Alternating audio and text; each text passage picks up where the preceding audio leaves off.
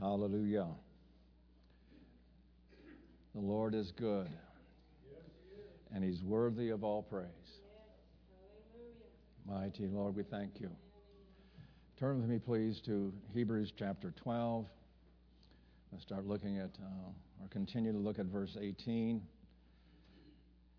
And um, speaking of the, well, let me just read it here. For you are not come to Mount, to the Mount or Mount Sinai, that might be touched by the burning with fire and with the blackness and the darkness of tempest, the sound of the trumpet and the voice of words, which voice they heard entreated that they should uh, not be spoken anymore. This is talking about when the children of Israel came out of Egypt. They went uh, 30 days and they came to Mount Sinai. And this is where the Lord came and told Moses, He said, Come up to the mount and I'll uh, give you the laws, the Ten Commandments. But I said, Go back down and tell the people and the priest and everything not to come near the mountain because my presence is coming down. And if they, in their state of being, in their mentality, they tried to rush up the mountain and get a peek at God. Because remember, they had never seen God. Even until when they're going through the wilderness, all they ever saw was a pillar of fire by day, a pillar of cloud by day, and a pillar of fire by night. They never, God was not approachable. He was always a God afar off. Not until the Word became flesh in the New Testament was God touchable through the Lord Jesus Christ. Blessed be his name. So he says, We've not come to Mount Sinai. We've not come to that scary mountain with all the fire and the, the earthquake and everything that was involved there. It was very foreboding. It was not welcoming at all. But it says, We've come on to Mount Zion, the city of the living God. Hallelujah. If you would, turn to uh, Galatians chapter 4 and explains a little bit more the, the symbolism that's there. Starting in verse 21. Some of you that desire to be under the law, do you not uh, hear the law? It is written that Abraham had two sons, one by the bondwoman and another by a free woman. So you have to uh, give this little backdrop of book of Galatians. Paul went there and, and started, uh, went first to the synagogue, and then when they rejected him, he said, I go to the Gentiles. But Paul, when he was going through the various churches, he had this group of, uh, well, he referred to them as Judaizers. They kept following him, and what they were trying to do, they were perverting the gospel and saying that, uh, that they had to have the law plus Christ. They needed, they needed to ha- accept the Lord Jesus Christ as their Savior, but they also needed to keep the law, do all the sacrifices and so forth. So they were mixing and blending. And Paul said, Did you come to God by the law or by faith? And so the, there was this constant bickering back and forth. So this is what he's saying here is that there were two women and two children. You had Hagar that bore a son, Ishmael, out of the flesh because they got tired of waiting. Abraham was 89 years old when Ishmael was born uh, from Hagar. And it goes, and then the seed of promise was the Lord said, Ishmael will not inherit, but, but a seed out of your own loin will be brought forth. And that was uh, that was Isaac. It was the seed of promise. So it goes on in here in Galatians and says that Hagar represents the law and the bondage of the law. Where Isaac represented the new covenant and the new then a new purpose in God for the people. Let me just read, read a, a couple verses here. Which things are, verse 24, which things are symbolic. There are two covenants, one from Mount Sinai, which giveth birth to bondage, which is Hagar. For Hagar is the Mount Sinai in Arabia, and corresponds to Jerusalem, which now is, which is in bondage, and her children. They're under the bondage of the law. See, the law was to lead us, again, Galatians later on, it tells us the law was our schoolmaster to lead us unto Christ.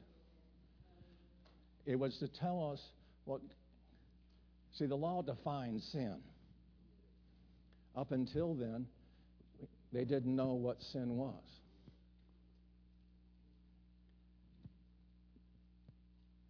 It, it gave a, a, framework, it gave the, gave the boundaries of what sin was, def, definition of what sin was.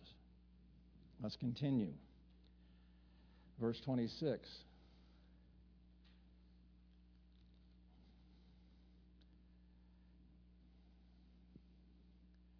But Jerusalem which is above is free, and it's the mother of us all. So there's the two. He says, You are bound to the natural Israel, the physical Israel on the earth, but there's another Israel, an- another Jerusalem that's coming down from heaven, which is where I dwell. So we have two, two different theologies here.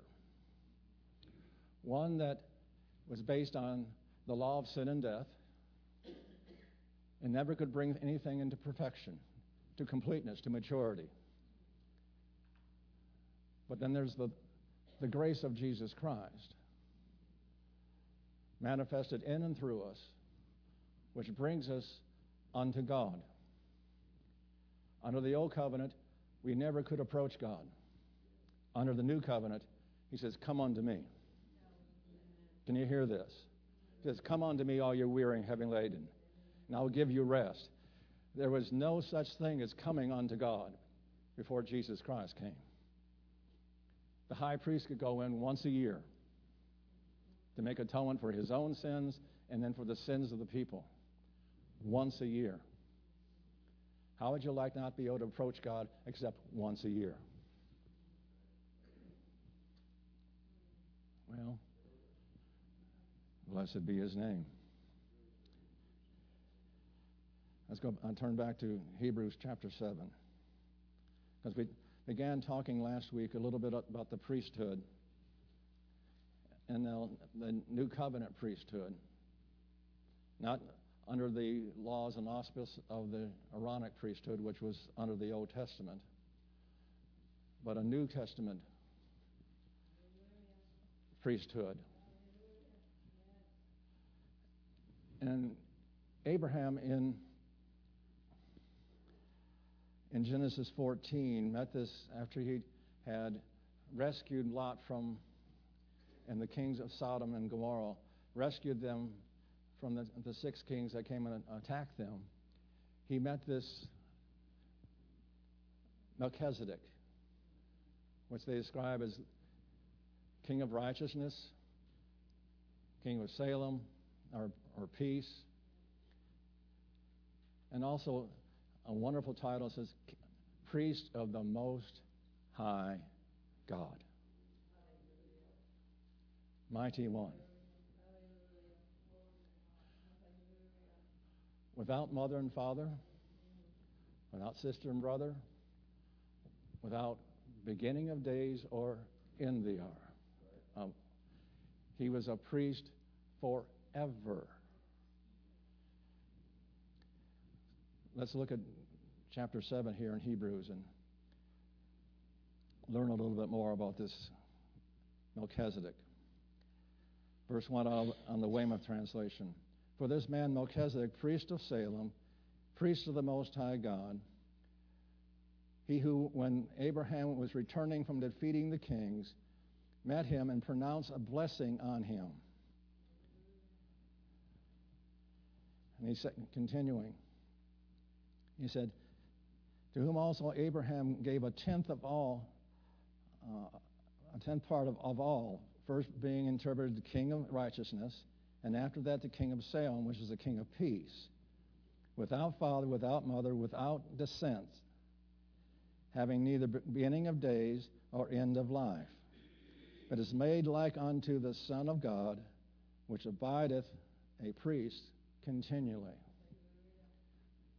To me, that indicates, the writer of Hebrews indicates to me, from my understanding, is when Melchizedek showed up, it was Jesus Christ. His description, to me, shows it was an epiphany of the Lord Jesus Christ showing up, showing Abraham, or Abram at that point, that there was something beyond what he knew and what he, was doing, and that God had God blessed him, and he, his life was going to be different from that point on. Verse 11 says, If therefore perfection, the, uh, the, Greek word teleos, is uh, teleosis, excuse me, completion, fulfillment, accomplishment. To me, that's the performance of all God wants and requires. If perfection came through the Aaronic priesthood, or the Levitical priesthood. For under that we received the law. What further need was there for another priest should arise in the order, in the arrangement, in the fixed succession of Melchizedek, and not be called after Aaron? And it goes on and said, because there was a new covenant coming, there needed to be a new priesthood. Because the Aaronic priesthood, all they could minister was the soul that sins will die. Well, that's why it's called the law of sin and death. If you sinned, depending on the, on the requirement of the sin or the severity of the sin, it could cause death. At the very least, you had to bring a sin offering and all that sort of have your sin covered. That's what's so marvelous about the New Testament. Our sins are not covered from year to year, they're removed. We're no longer accountable for what we did. We may remember it, but God doesn't. He says, I bury it in the sea of my forgetfulness, which always puzzles me because He's omniscient, which means He knows everything. How can the one that knows everything forget? Because he chooses to. Hallelujah. He chooses to forget our sins. And when we go to him and say, Lord, I'm still troubled with what I did here and that, and if we could hear him in the spirit, says, What are you talking about? I have no remembrance of what you're saying. Hmm. So why should we remember and hold ourselves accountable for something God doesn't. Guilt will keep you from going on with God. And that's why the, the, accuser of the brethren brings up those things within our minds so we think we're unqualified when God says, You are qualified because I've qualified you. I'm the one that has come and interjected myself into your life and made you worthy made us worthy. Blessed be his holy name. Blessed Lord God, blessed Lord God. Let's continue, dropping down to 15. It's far yet more evident that for after the similitude of Melchizedek, there's arises another or a different priest who is made not after the laws of carnal commandments, not after not having to come through the Levitical uh, priesthood line, but after another another priest who is not made after the law of carnal commandments, but after the power of endless life. What was the description? One of the descriptions of Melchizedek? He ministers out of endless life, out of eternal life. How do we get eternal life? Through Jesus Christ. Seeing any parallels here? For he testified that thou art a priest forever after the order Melchizedek. He's talking about Jesus Christ here. And in the uh, middle verses there, it talks about him being come out of the tribe of Judah, which by the law, which no priest would come. It says, but in order for this priesthood to come, it said there had to be a changing of the law. God's the only one who can change his own law. Blessed be his name. Let's continue. Blessed Lord God. For verily, uh, is there a disannulling or a, a, cutting away of the commandments going before uh, the, uh, the, weakness and unprofitableness thereof? For the law made nothing perfect, brought it nothing to completion, nothing that would bring them to maturity. There was always, they would always fall short because they were trying to work to please God instead of having God in them to make them pleasing. Because God was always afar off, He was unapproachable. I know it's hard for us to relate to that since He is so approachable for us now. But just think about that. That they have to carry the, the guilt of their sin a whole year until the Day of Atonement. Yeah, they could offer sin offerings and so forth, but the guilt was still there.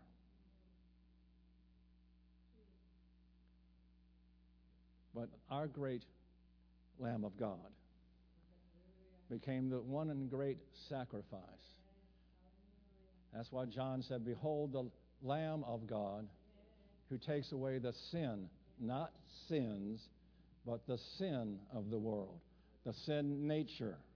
Jesus came not to just to cover our sins, but he came to do away with the sin nature. That which causes us and relates to sin. Blessed be his name. Let's continue here. and made nothing perfect, but the bringing of a better hope did, by which we draw near unto God. To, to uh, join together. Uh, and insomuch that without an oath he was made a priest, for the priests were made without an oath, but this one was made with an oath. It says, The Lord swear and will not repent. Thou art a priest forever after the order of Melchizedek. By so much, Jesus was made a surety or a pledge of a better testament or a better covenant. Blessed be his name. And he said, uh, verse 23 talks, talks, and 24 talk about being an unchangeable priesthood. Because under the old covenant, the high priest would be priest until he died, and then they had to have a new one. But this one comes with everlasting life. And there's never a, never a time for when he has to be replaced. Blessed be his name. But I also love this in verse 25. Wherefore he is able to save us to the uttermost, to the complete extent of divine ability. That's what it means. Think about that. What is the extent of the divine ability? Where does it begin? Where does it end? Wherever your limits are, it's far beyond that. Well, blessed be his name. Blessed be his name. Save us to the uttermost, that come unto God through him, seeing that he ever liveth to make intercession for them. I'm so glad that the Lord Jesus Christ is our intercessor. Anybody ever need any inter- intercession? Any inter- interceding? We've got one that ever makes, ever makes, ever makes intercession for us. He doesn't get tired. He doesn't get worn out. He says, Father, forgive them.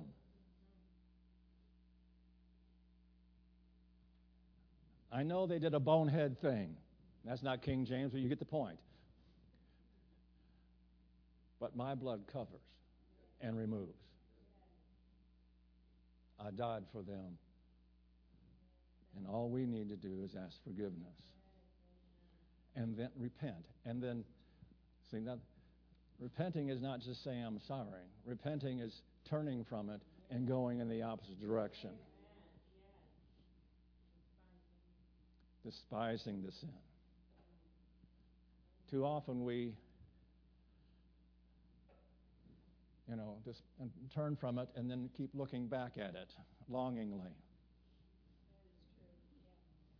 Well, we have to despise what that is and who we are when, we're, when we did that.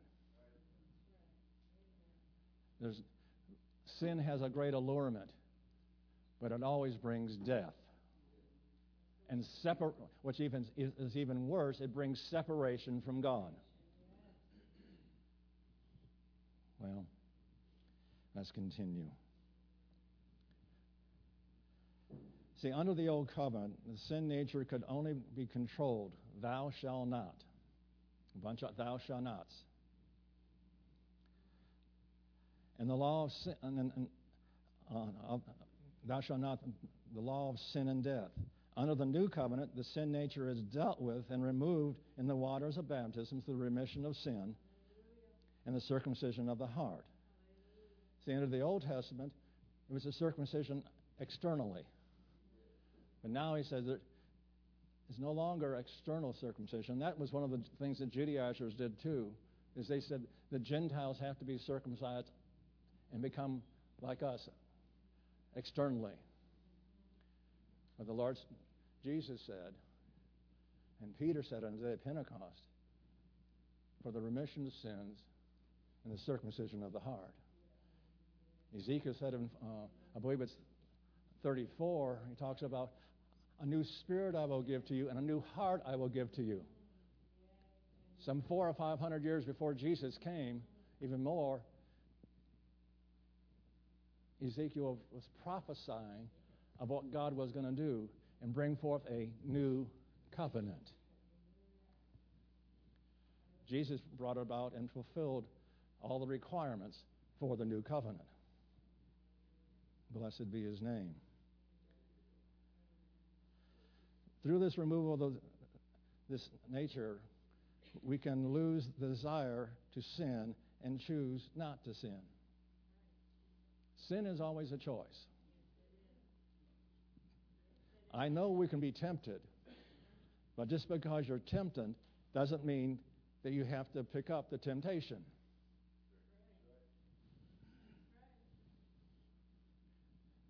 As long as we're in these bodies, something will be tempted. Desire of the flesh. But greater is he that's within us than he that's within the world. Satan tries to tempt us. Well, let me make it, you know, let me just make it simpler.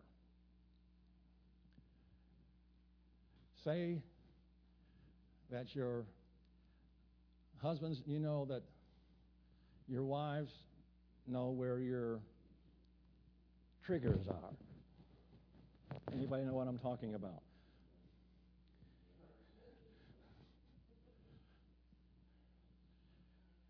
They know how to get, you know, they don't play fair. They don't cheat fair. You'll be talking about one thing, and they'll bring in this other thing. And I love the phrase, you always. Glidell and I've promised never to use that phrase because there's no defense for that. It's an accusation, it's a condemnation. And if it's condemnation, it doesn't come from God. Hello? Conviction comes from God, which draws you to Him. Condemnation drives you away from Him. Who wants to drive you away from God? Satan. Who wants to draw you to Him? The Holy Spirit. So when you're having these feelings, whatever direction it's sending you in, you'll know who is behind it, the source of it. Well, the Holy Spirit says, Come to me. Come here, child. Come here, child of God. Man of God, woman of God. Come to me. Satan says, Now you've done it. God, God's angry at you. You're worthless. He can do nothing more with you. Does that sound like you're gone? Doesn't sound like mine either. 2 Corinthians 5:17 and 18. Therefore, if any man be in Christ, he is a new creature, a new creation. Old things are passed away. Behold, all things are come or come into existence or come into being or uh, begin to be new. I love that. In Christ, we're a new creation. The old things are passed away. All things are of God and have who hath reconciled us to himself by Jesus Christ and has given us the ministry of reconciliation. Listen to that. That's bringing a simple definition of that is bringing two warring factions together and bringing peace. That's reconciliation. Can you hear this? He brought us, we were not looking for God, but He showed up. Anybody know what I'm talking about? We didn't think we were worthy, and Satan made us made us sure that we were not worthy. He kept on telling us we were not worthy. But the Holy Spirit said, He'll make you worthy. Come unto me. Draw to me. He reconciled us to God. And that's wonderful. But Paul goes on and says, and has given us. Can anybody hear this this morning? The ministry of reconciliation. For as he is, so are we in this world. He came reconciling man to God and blessed us with the ability to bring man to God again. Without being from Aaron or being a preacher or whatever, he said, said You can bring sinners to God and reconcile them to me. It's all of ours job. Well, restoration. Blessed be his name.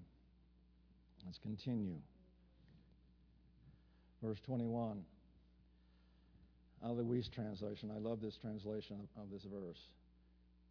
He who did not, did not know sin in an experiential way, speaking of Jesus, on behalf of us and instead of us was made the representative of sin in order that, as for us, we might become the righteousness of God in Him. He who knew no sin became sin. He had never experienced, never done anything that was sinful. But he took upon all the sins of the world that had been committed and never would be committed. Just think about the weight of that. He became sin. Became sin. That we might become the righteousness of God. I just simply say it this way He took on a nature that was not His so we could take on a nature that we could never attain to His righteousness. Blessed be His holy name. Blessed be His name. Bless you, Lord God. Matthew 5:17 says, "Do you think that I came to destroy the law and the prophets? I, I came not to destroy, but to fulfill." Jesus fulfilled every prophetic word about the Messiah in his lifetime. Every word. He fulfilled it. He says, I haven't come to do away with the law, but fulfill it. Fulfill the requirements.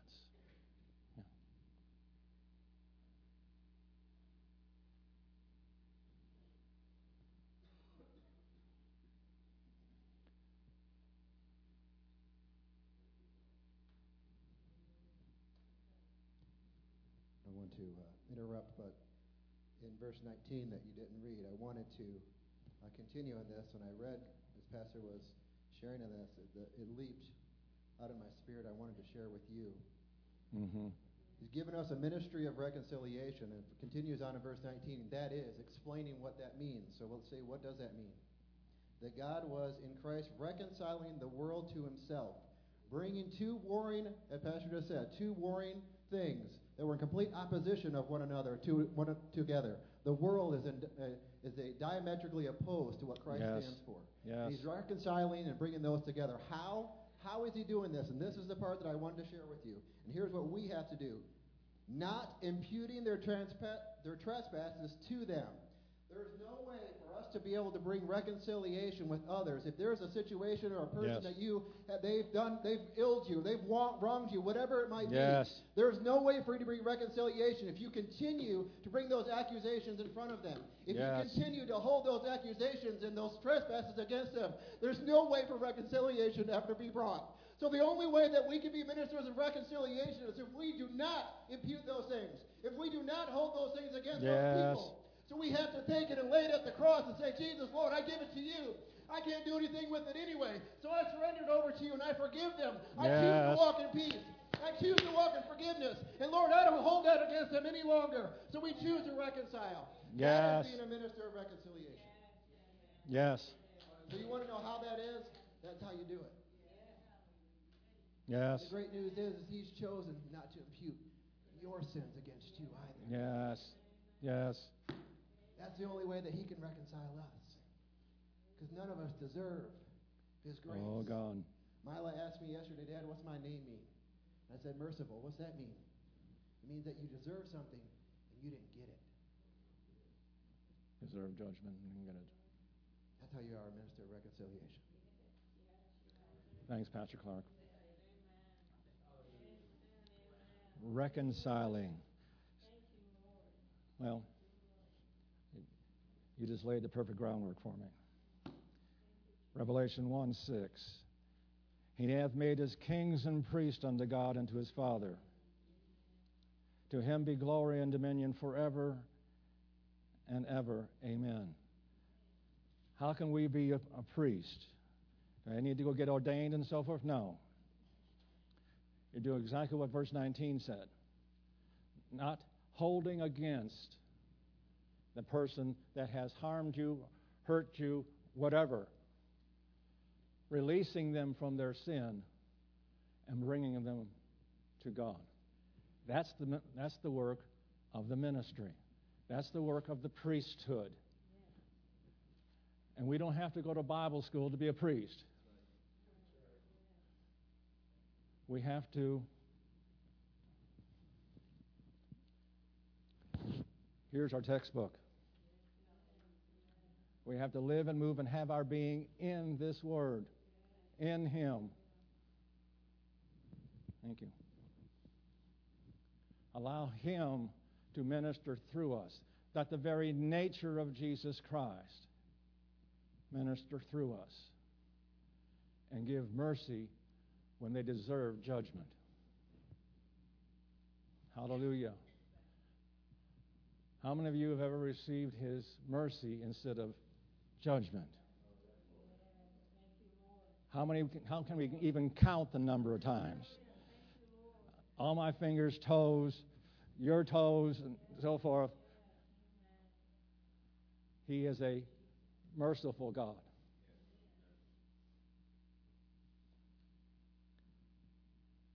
And the woman taken in adultery came in the very act.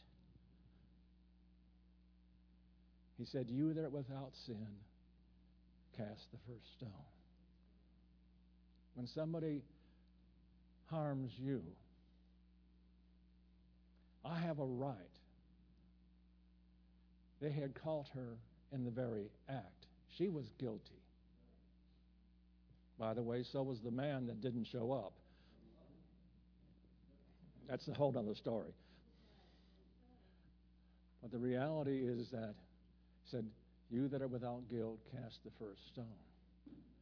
All you could hear was rocks dropping and them walking away. And she's still in the dust. And he had been writing in the dust of her situation. He said, Where are thine accusers? There are none. Neither do I condemn thee. Can you understand the weight of that statement to her? She was caught in the act. She had a judgment coming to her. So neither do I condemn thee. And then the most beautiful words go and sin no more. Now, I'm just simple enough to believe because everything God and the Word Jesus says is creative. That gave her the ability to go and sin no more. Hallelujah.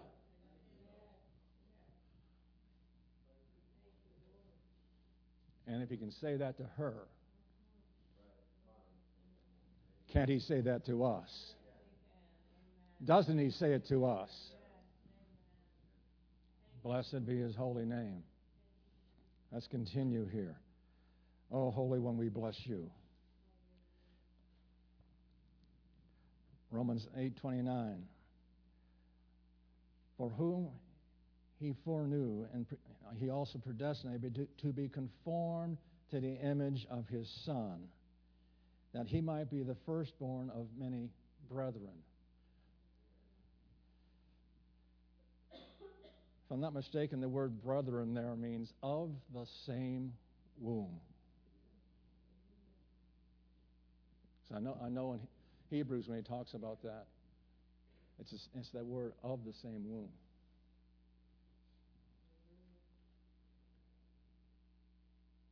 He predestined us to be holy and righteous, such, to such an estate that he's not ashamed to call us brethren. He's my brother. She's my sister. I know all of us may have p- parts of the family that we, well, I won't go there. Are you sure you're in this family? But he's not ashamed.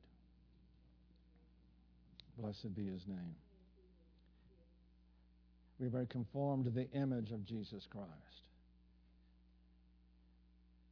That's his desire, that's his heart, that we be conformed his likeness.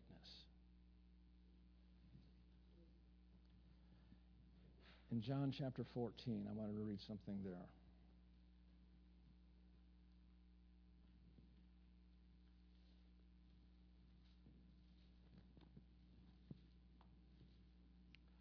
John 14, starting at um, verse 13.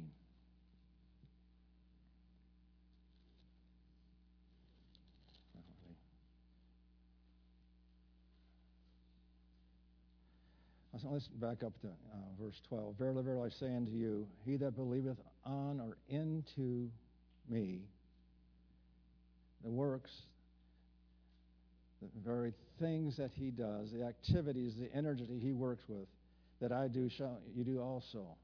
And greater works than these shall you do, because I am, I go unto my Father. Whatsoever you shall ask in my name, that will I do, that the Father be glorified in the Son. I like the uh, expression of verse 13 out of the message. It says, Whatever you request along the lines of who I am and, uh, and what I am doing, I will do it. James tells us that we ask, but sometimes we ask amiss. I think this is a good definition for us is when we ask Him along the lines of where His heart is. He'll do it. But the key is finding out where His heart is. So, therefore, we can ask in His name and His authority, because that's what the, the name means, is that which carries authority and the authority of his name, if you're wanting, if you're aligning yourself with him and what he is doing and his nature, then we can ask and he'll do it. Because we're, we're interceding as Jesus Christ would. Understand what I'm saying? It's just, it's really that simple. But too many times we're asking for our desire, not His desire.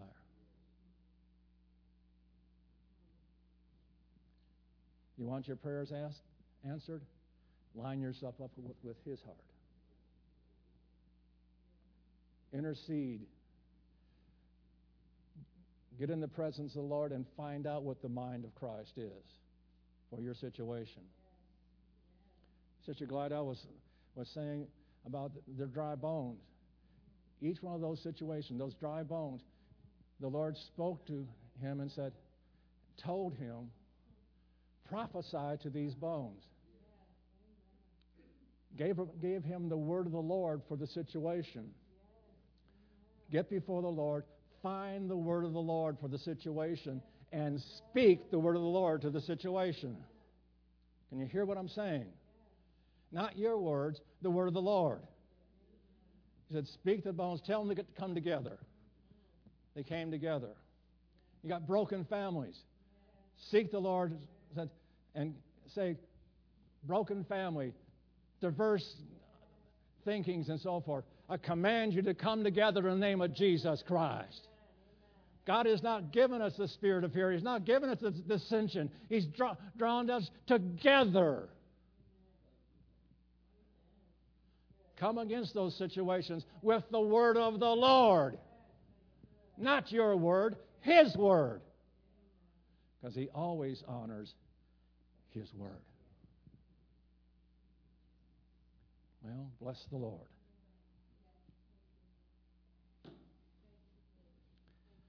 Continuing in John 14. If you ask anything in my name, according to what I'm doing, my purpose, my desire, I will do it. That's quite a promise. If you love me, keep my commandments.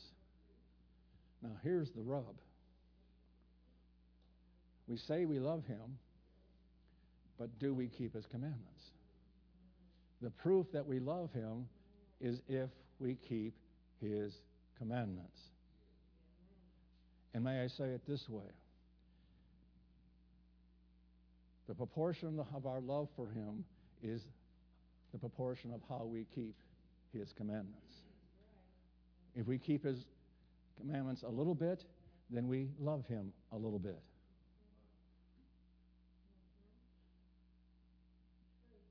Well, don't shout me down because I'm preaching good.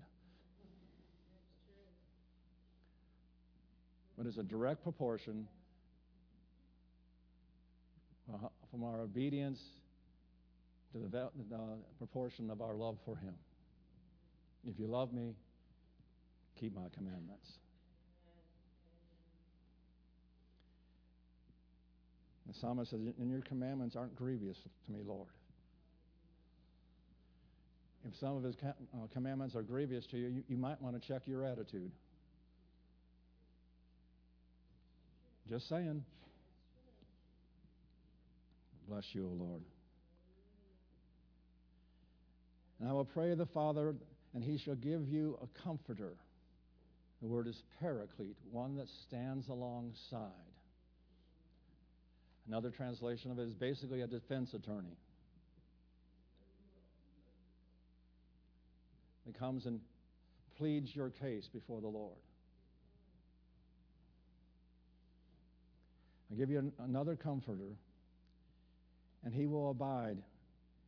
It's the word meno, which means to take up permanent residence with you forever.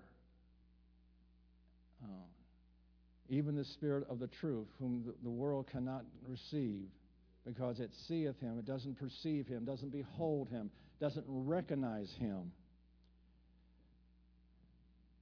Receive him not, nor knoweth him. The Greek word ginosko, which is to know by experience. Too many times we have a head knowledge of God and not an experiential knowledge of God. See, the problem is we, we, we know a whole lot more than we're walking in. We need to get it from between our ears into the innermost being. Can you hear this, please? We can talk a good case, but how much do we live a good case?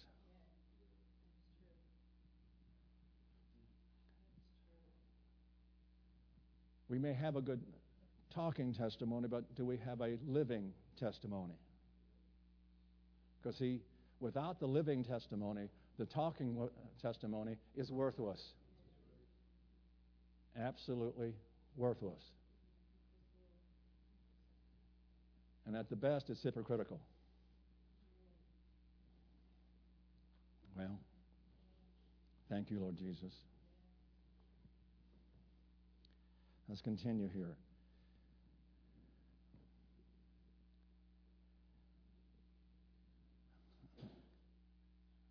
nor of him, nor, nor know of him. But we know him. We have experiential knowledge of him. For he dwelleth with you, shall be in you. Hallelujah. Uh, Sister Glad, all of you stand up. I want to show you the difference between with and in here in the Greek. With this is with. Okay? She's been with me for 47 years. Going on 48 in February. That's with. This is in. Can you understand what I'm saying? There's a difference between being with and being in. He said that one has, that Holy Spirit that's been with you shall now be in you. He's no longer a God that's afar off. He's nigh you, even in your mouth. Here we go again. Speak the word of God. Speak it over the situation. His word is powerful, and Satan cannot what the Lord Jesus said his, during the temptation? It is written. That might be a clue for us. Well,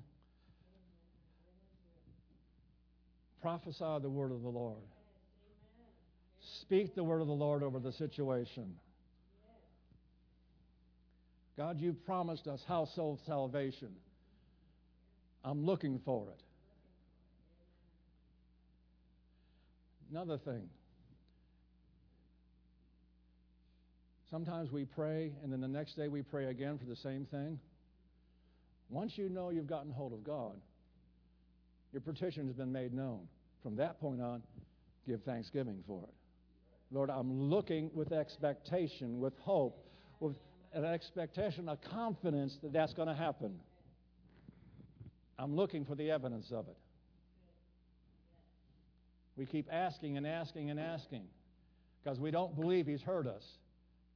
He says, When you pray, I hear you.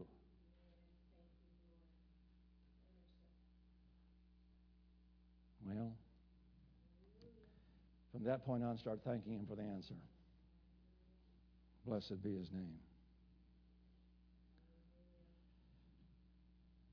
Because he seeth him not, and, or knoweth, uh, uh, neither heareth him. We know him, and he dwells with us, uh, with you, shall be in you. I will not leave you comfortless. I will come to you. I love this word comfortless. It says, I will not, what really means orphans. I will not leave you a orphan.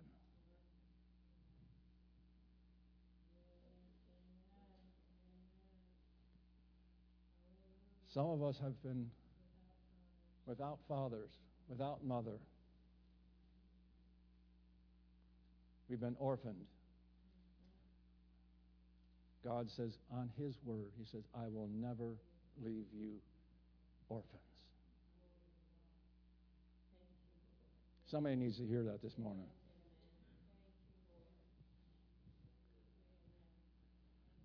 You may be estranged from your parents or father or mother or both, whatever the case may be. But this one will never leave you or forsake you. You're his child, and he'll never leave you comfortless or as a orphan. You have his word on it. Have his word on it.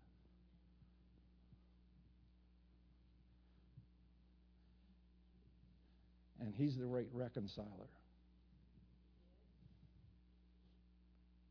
Well, they did so much to me, I don't want anything to do with them. Well, I got a, Lord's got a problem with that because He said, I will forgive you as you forgive others.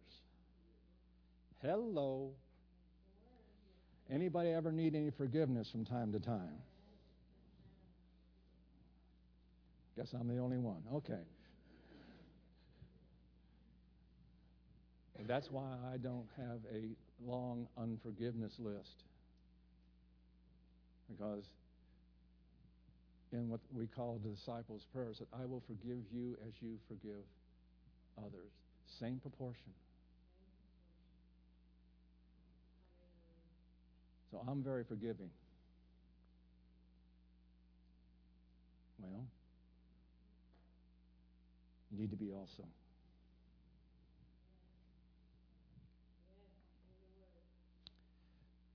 Let's continue here, please. Drop down to verse uh, 23 and 24.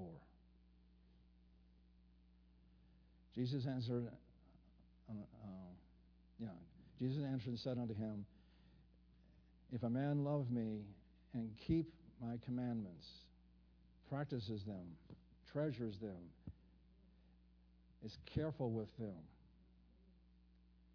keep my words, and my Father, uh, and my Father will love him, and we will come unto him and make our abode with him.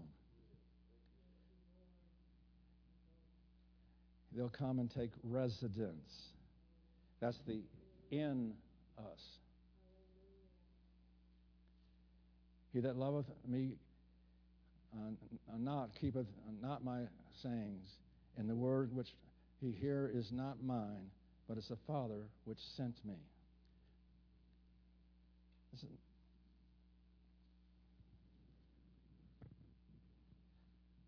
Blessed be his name. We have to, again, I touch on that same thought uh, a little bit ago. says, we need to be careful not to mistake the knowledge or revelation of something,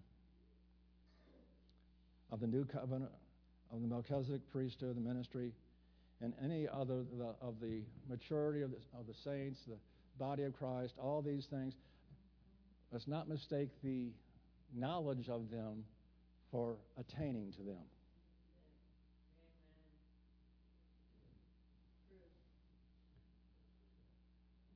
There's a whole lot of difference between knowing about it and walking in it.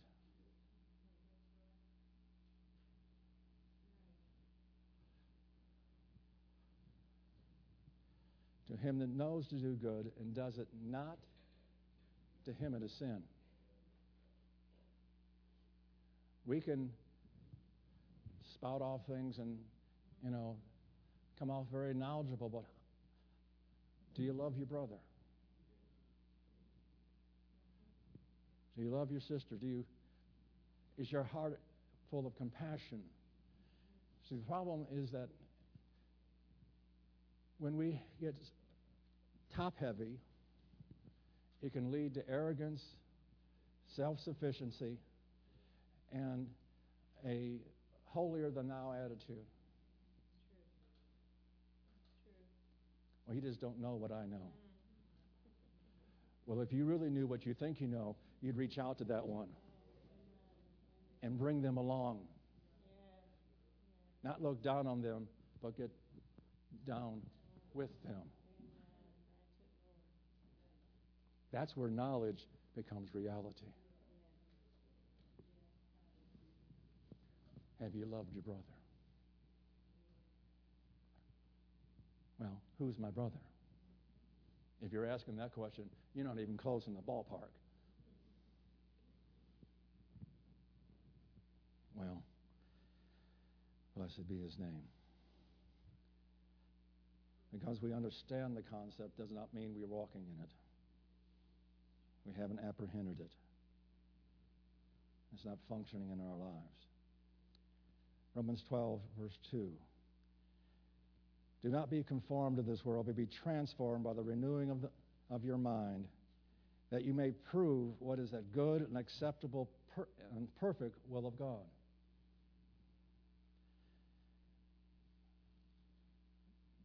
Phillips' translation says, Don't let the world around you squeeze you into its mold. How many know that's exactly what the world's trying to do? all of us have experienced that. If you can think back to in the eons of time when, well, at least for me, it's eons of time, when I was a teenager, how everything, you know, you had to have this or you had to have that or you had to dress this way or dress that way. Because you got to be accepted by everybody. You got to be cool. Well, in high school, I never was cool. Couldn't have been cool. Because I wasn't doing what the rest of the kids were doing. That automatically labeled me as uncool. Was I doing everything right? No. But I wasn't conforming to the world. And this, the problem is the, no, the conforming to the world this week is something different next week. Glidell and I laugh all the time. You know, she, she was talking about. Uh, oh yeah, I know what it was. Talking about uh, sort of baggy tops are in in vogue. She said, You know what's going to happen next time? Skin tight and short. So you have to, and we like cattle go, mm, mm, I'll take the short one.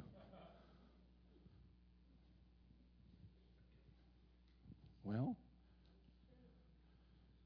Amen or oh me. The world is in total opposition to the mind of Christ.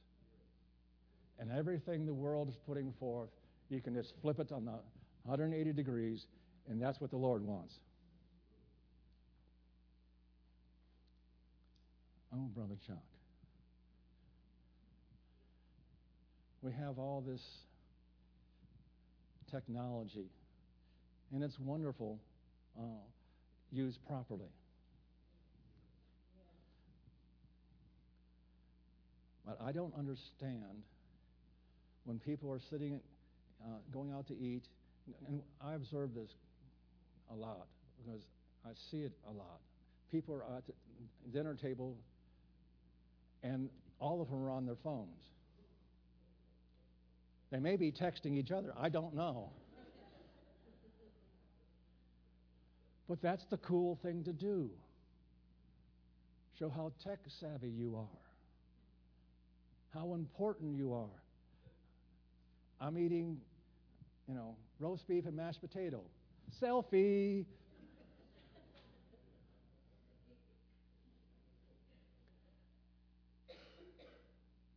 I'm glad you're eating, you know, steak and ma- uh, mashed potatoes. But do I really need to know that?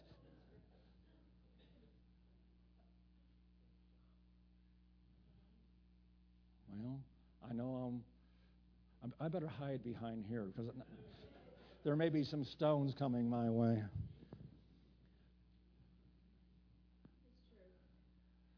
And it's, you know, a wonderful way to keep in touch with family and so forth. But we get so obsessed with it, it takes up so much time that we don't have time, as Sister Frida said, to put our face in this book.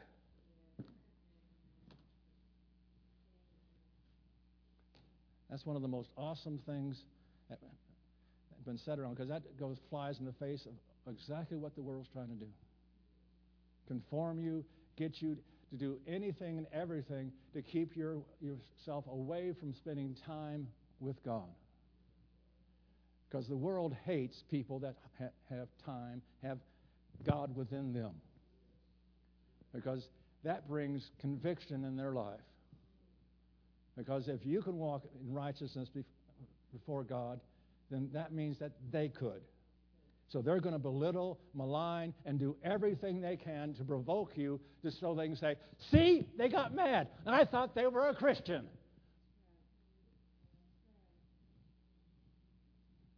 Well, you're in good company. The Pharisees didn't say a whole lot of good things about Jesus, did they? If they maligned him, they will malign you for the same reason, for the God within you. Well, blessed be his name.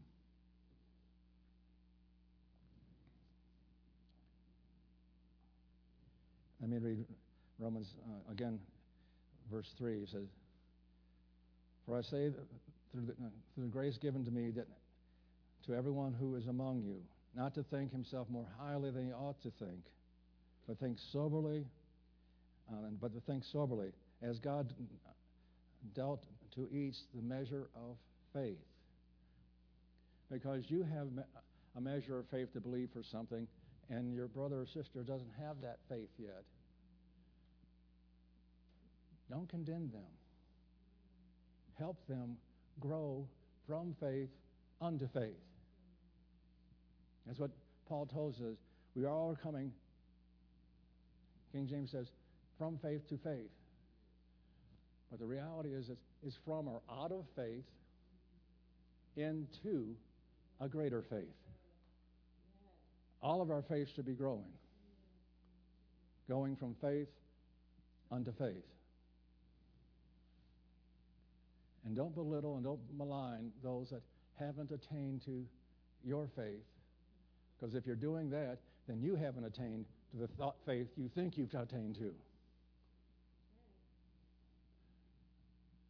Because all that we have is from above.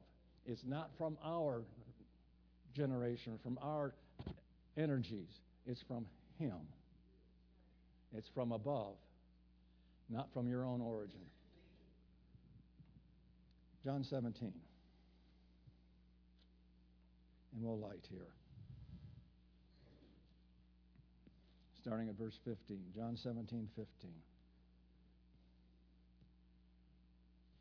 I pray that pray not that you should take them out of the world, out of the cosmos. Of the, the word cosmos means the all that is the worldly organization, all that those things that are the, the governments, all that is earthy. Pray that you don't take them out of the cosmos, but that you should keep. Oh, I love this. The word keep is to attend to, preserve, to carefully uh, to carefully guard. It is used of um, of the keeping power of God over His people. Aren't you glad that God keeps you? That thou should keep them from the evil, and it's really evil one. They are not of the world, not of this cosmos, not of this all that is earthy, even as I am not of the world. Sanctify them through, or it's actually the word en, which is at rest in, the truth. Are you resting in his truth? Thy word is truth. As thou hast sent me into the world, even so have I also sent them into the world. And for their sakes I sanctify myself, that they may might also be sanctified through the truth, the word of the through the washing of the water of the word. That's what cleanses us. Not on our own cogitation, but on the word of God. Have you ever read something in the Word of God and felt convicted? You better have. Some of you are looking at some. If you haven't read the Word and felt convicted, then you're not reading the word, same Word I am. The Holy Spirit will nudge you.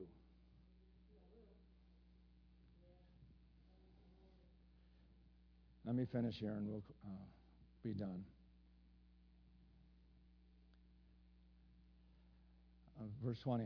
Neither I pray for these alone, but for them also which shall believe on me or into me through their word. And they that that they may be one, as thou, Father, art in me and I in thee, and they may be one in us. That's God's purpose. And have a people that are one with Him. that the world may believe that thou art have sent me. And the glory that thou hast gavest me I have given unto them, that they may be one, even as we are one. I in them, and thou in me, that they may be made perfect in one, or into one. And that the world may know that thou hast sent me, and thou hast that, that thou love them as thou hast loved me. He loves us with an everlasting love. See, John 17 is really the Lord's Prayer.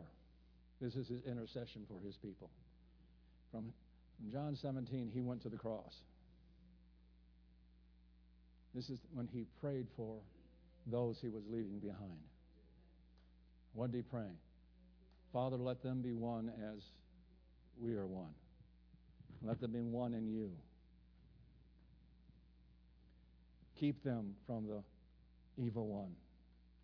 Keep them from that the things of the world that would try to destroy them, that would try to incrementally change their lives to be conformed to the image of the world and not the image of your of me, of Christ. See, that's what the problem is. The world sneaks in little by little.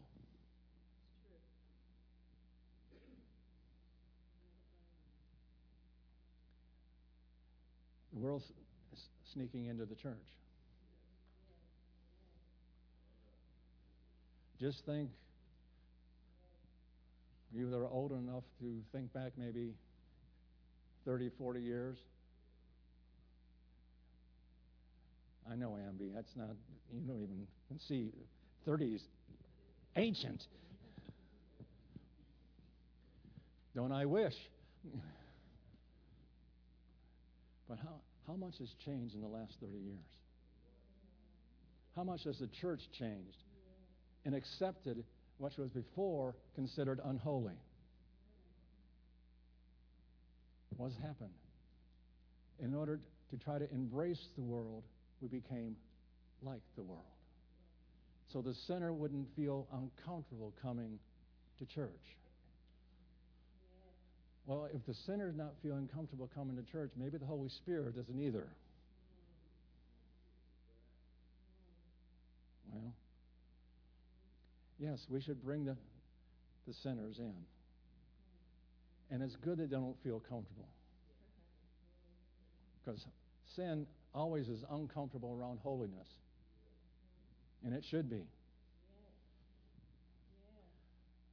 But if we have changed so much that there's no longer conviction in the church, then where are we? Why are we a church?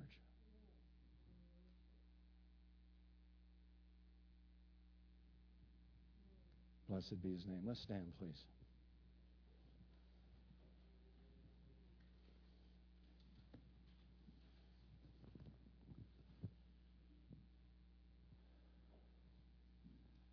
Father, we thank you for your word. We thank you, my God, that you are creating in the earth a holy priesthood, holy and separated unto you.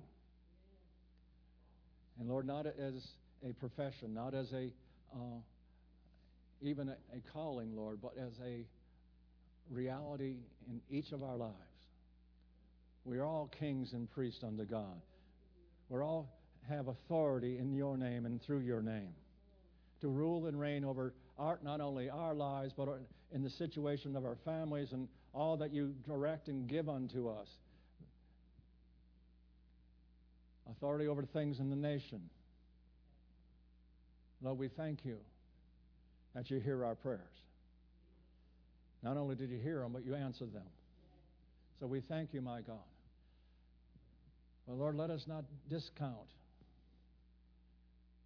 the things that we have uh, that we've allowed to creep into our lives that are not pleasing to you. Come, O Holy Spirit. Convict, convince, my precious one. As, as David said, search my heart. See if there be any wicked, lawless way within me. And cleanse me. Lord, let us spend time before you, my God, and said, Lord, are there areas of my life that need to be cleansed? Need to be changed? Holy One, we thank you for this precious people. We thank you for your spirit. We thank you for your conviction. Come, my God. Cleanse. Give direction. Give deliverance. In your precious and holy name. For at the name of Jesus Christ, every knee shall bow, and every tongue shall confess that you are Lord. Lord, we do it now willingly. But everyone will, my God, and some not willingly, but they will confess. So come, O Holy One, be glorified this day within our lives. Seal this word to our hearts, my precious one. Let your name be exalted. Let us rejoice in your presence and your goodness and your everlasting love. And we ask all these things in the mighty name of Jesus Christ. Can you say amen? The Lord bless you.